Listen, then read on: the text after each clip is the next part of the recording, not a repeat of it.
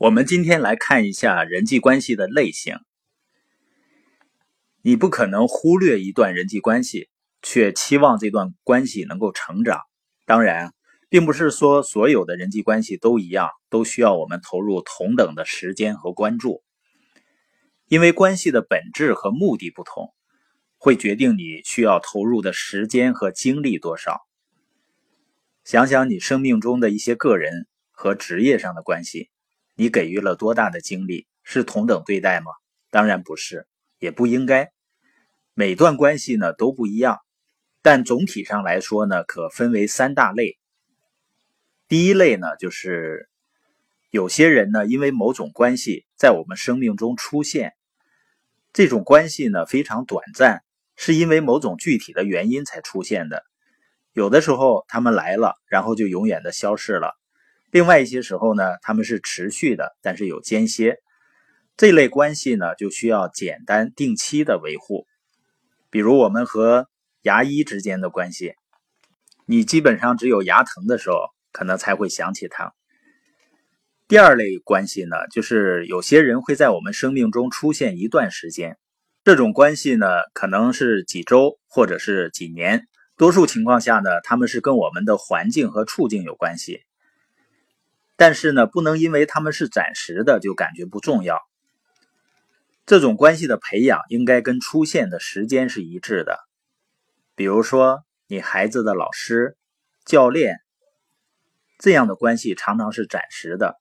工作关系呢也是，可能你现在正在为一个老板工作，但工作呢是唯一的纽带。如果你换了工作，你就没有多少理由或者机会去保持联系了。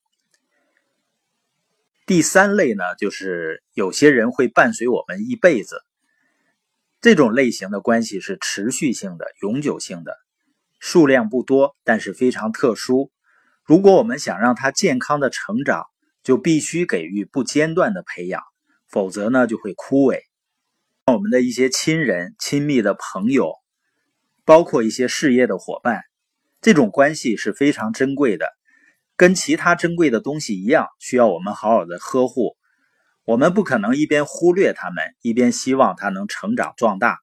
就像你看一个花园的花，盛开的非常茂盛，非常好；一个庄稼地的庄稼呢，长得也非常好，果园呢硕果累累，你就知道一定是有人一直在精心的呵护它。人际关系也是这样。那在这个世界上呢，每个人拥有的最重要的关系，就是跟另一半之间的关系。男人和女人呢是不一样的，并不是那么容易培养起良好的关系的。我读过一篇幽默的文章，对男女之间的不同呢进行了调侃。男人会花两块钱去买自己喜欢的，但是只值一块钱的东西；女人呢会花一块钱去买自己不喜欢的，但是值两块钱的东西。找到丈夫之前呢，女人会为未来发愁。娶了老婆之后呢，男人才会为未来担忧。成功的男人是赚的能比老婆花的更多的人，而成功的女人呢，是能够找到这种男人的人。要想跟一个男人处好呢，你必须了解他很多，爱他一点点。要想让一个女人快乐呢，你必须爱她很多，而绝不要尝试去了解她。已婚男人会比单身汉呢活得更久，但他们更愿意去死。每个已婚男人都应该忘记自己的错误，因为两个人都记住是无意的。女人跟男人结婚，期望能够改变他，但改变不了；男人跟女人结婚呢，希望他不要改变，但他却变了。在所有的争吵中。女人总是最后闭嘴，男人要是再多说一句呢，就会引发一场新的战争。男人的一生中会有两次不了解女人，一次是在结婚前，一次是在结婚后。这里面有很多调侃。苏格拉底说过呢：“你务必要结婚的。如果你娶个好女人呢，你会很快乐；如果你娶个坏女人呢，你会成为哲学家。找到合适的男人或女人结婚是至关重要的，但这只是通往美满婚姻的一项功课。